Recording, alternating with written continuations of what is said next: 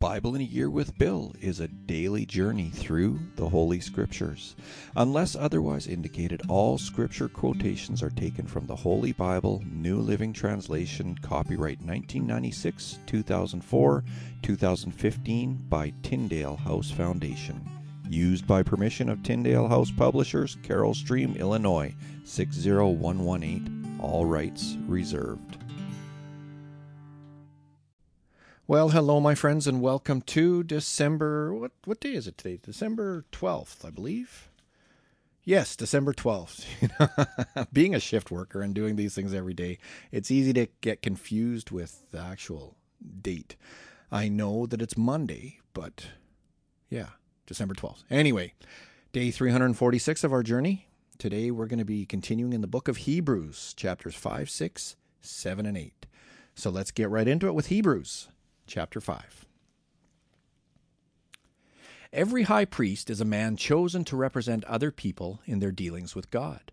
He presents their gifts to God and offers sacrifices for their sins. And he is able to deal gently with ignorant and wayward people because he himself is subject to the same weaknesses. That is why he must offer sacrifices for his own sins as well as theirs. And no one can become a high priest simply because he wants such an honor. He must be called by God for this work, just as Aaron was. That is why Christ did not honor himself by assuming he could become high priest. No, he was chosen by God, who said to him, You are my son. Today I have become your father. And in another passage, God said to him, You are a priest forever in the order of Melchizedek. While Jesus was here on earth, he offered prayers and pleadings with a, with a loud cry and tears to the one who could rescue him from death. And God heard his prayers because of his deep reverence for God. Even though Jesus was God's Son, he learned obedience from the things he suffered. In this way, God qualified him as a perfect high priest, and he became the source of eternal salvation for all those who obey him. And God designated him to be a, high priest in the order of Melchizedek. There is much more we would like to say about this, but it is difficult to explain, especially since you are spiritually dull and don't seem to listen. You have been believers so long now that you ought to be teaching others. Instead, you need someone to teach you again the basic things about God's Word. You are like babies who need milk and cannot eat solid food, for someone who lives on milk is still an infant and doesn't know how to do what is right. Solid food is for those who are mature, who through training have the skill to recognize the difference between right and wrong. Hebrews chapter 6. So let us stop going over the basic teachings about Christ again and again. Let us go on instead and become mature in our understanding. Surely we don't need to start again with the with the fundamental importance of repenting from evil deeds and placing our faith in God. You don't need further instruction about baptisms, the laying on of hands, the resurrection of the dead, and eternal judgment. And so, God willing, we will move forward to further understanding.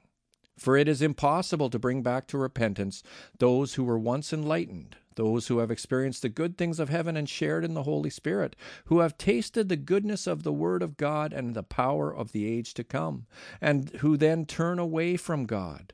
It is impossible to bring such people back to repentance. By rejecting the Son of God, they themselves are nailing him to the cross once again and holding him up to public shame.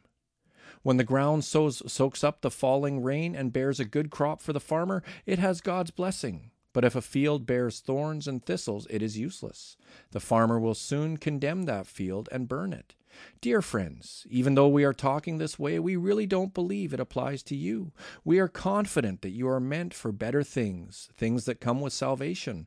For God is not unjust. He will not forget how hard you have worked for Him and how you have shown your love to Him by caring for other believers, as you still do. Our great desire is that you will keep on loving others as long as life lasts, in order to make certain that what you hope for will come true. Then you will not become spiritually dull and indifferent. Instead, you will follow the example of those who are going to inherit God's promises because of their faith and endurance. For example, there was God's promise to Abraham. Since there was no no one greater to swear by, God took an oath in his in his own name saying, I will certainly bless you, and I will multiply your descendants beyond number. Then Abraham waited patiently, and he received what God had promised. Now, when people take an oath, they call on someone greater than themselves to hold them to it, and without any question that oath is binding.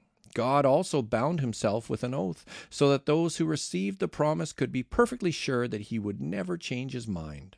So God has given both his promise and his oath. These two things are unchangeable because it is impossible for God to lie. Therefore, we who have fled to him for refuge can have great confidence as we hold to the hope that lies before us. This hope is a strong and trustworthy anchor for our souls. It leads us through the curtain into God's inner sanctuary. Jesus has already gone in there for us. He has become our eternal high priest in the order of Melchizedek. Hebrews chapter 7. This Melchizedek was king of the city of Salem and also a priest of God Most High. When Abraham was returning home after winning a great battle against the kings, Melchizedek met him and blessed him. Then Abraham took a tenth of all he had captured in battle and gave it to Melchizedek. The name Melchizedek means king of justice, and king of Salem means king of peace. There is no record of his father or mother or any of his ancestors, no beginning or end to his life. He remains a priest forever, resembling the Son of God. Consider then how great this Melchizedek was. Even Abraham, the great patriarch of Israel, recognized this by giving him a tenth of what he had taken in battle. Now, the law of Moses required that the priests, who are descendants of Levi, must collect a tithe from the rest of the people of Israel who are also descendants of Abraham.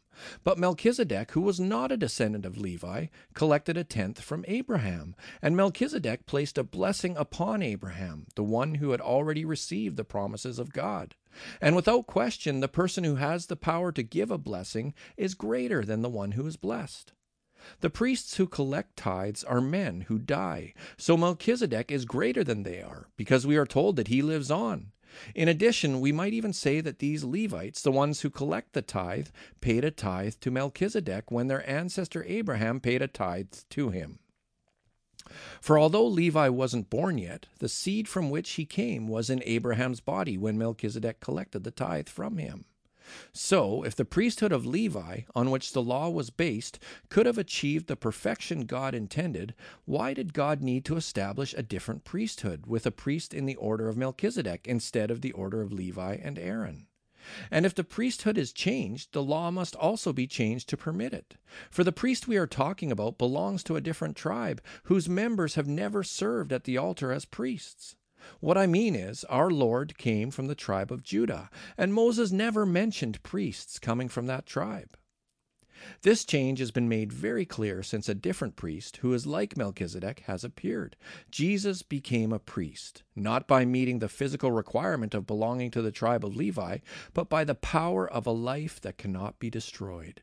And the psalmist pointed this out when he prophesied, You are a priest forever, in the order of Melchizedek. Yes, the old requirement about the priesthood was set aside because it was weak and useless. For the law never made anything perfect, but now we have confidence in a better hope through which we draw near to God. This new system was established with a solemn oath. Aaron's descendants became priests without such an oath, but there was an oath regarding Jesus, for God said to him, The Lord has taken an oath and will not break his vow. You are a priest forever. Because of this oath, Jesus is the one who guarantees this better covenant with God. There were many priests under the old system, for death prevented them from remaining in office. But because Jesus lives forever, his priesthood lasts forever. Therefore, he is able once and forever to save those who come to God through him. He lives forever to intercede with God on their behalf. He is the kind of high priest we need because he is holy and blameless, unstained by sin.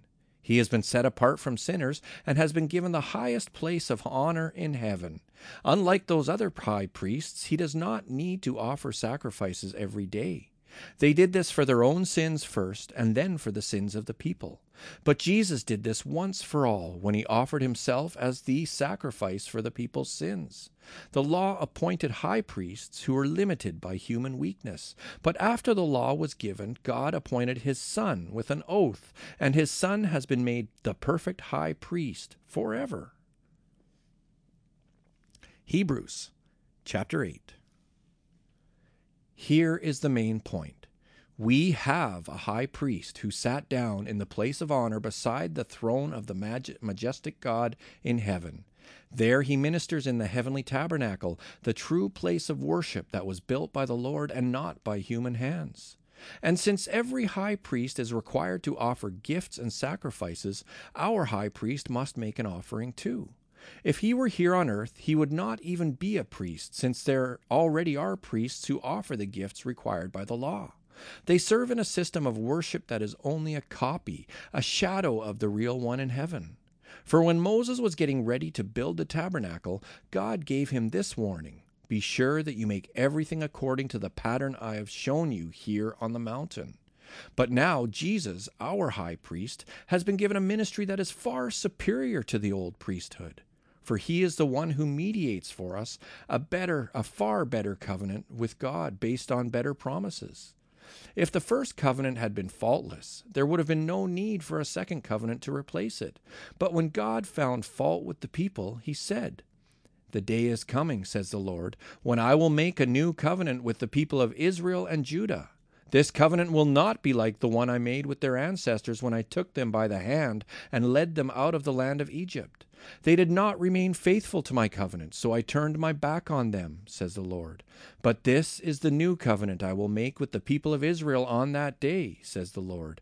I will put my laws in their minds, and I will write them on their hearts. I will be their God, and they will be my people. And they will not need to teach their neighbors, nor will they need to teach their relatives, saying, You should know the Lord.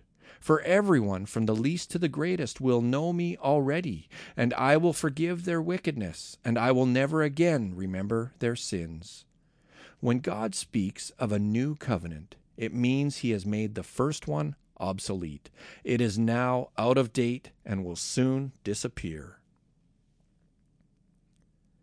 And so, Heavenly Father, I pray that you would bless the reading of your word today. Thank you for your word. And I pray that whoever needs to hear this particular word today would somehow find the way to hear it.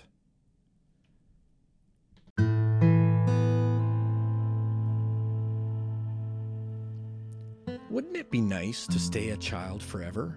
To live under the protection of loving parents, to not have a worry in the world, no bills, no debt, no real responsibility.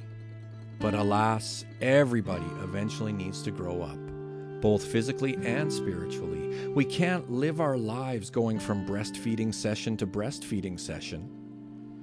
Hebrews chapter 5 says, For someone who lives on milk is still an infant and doesn't know how to do what is right.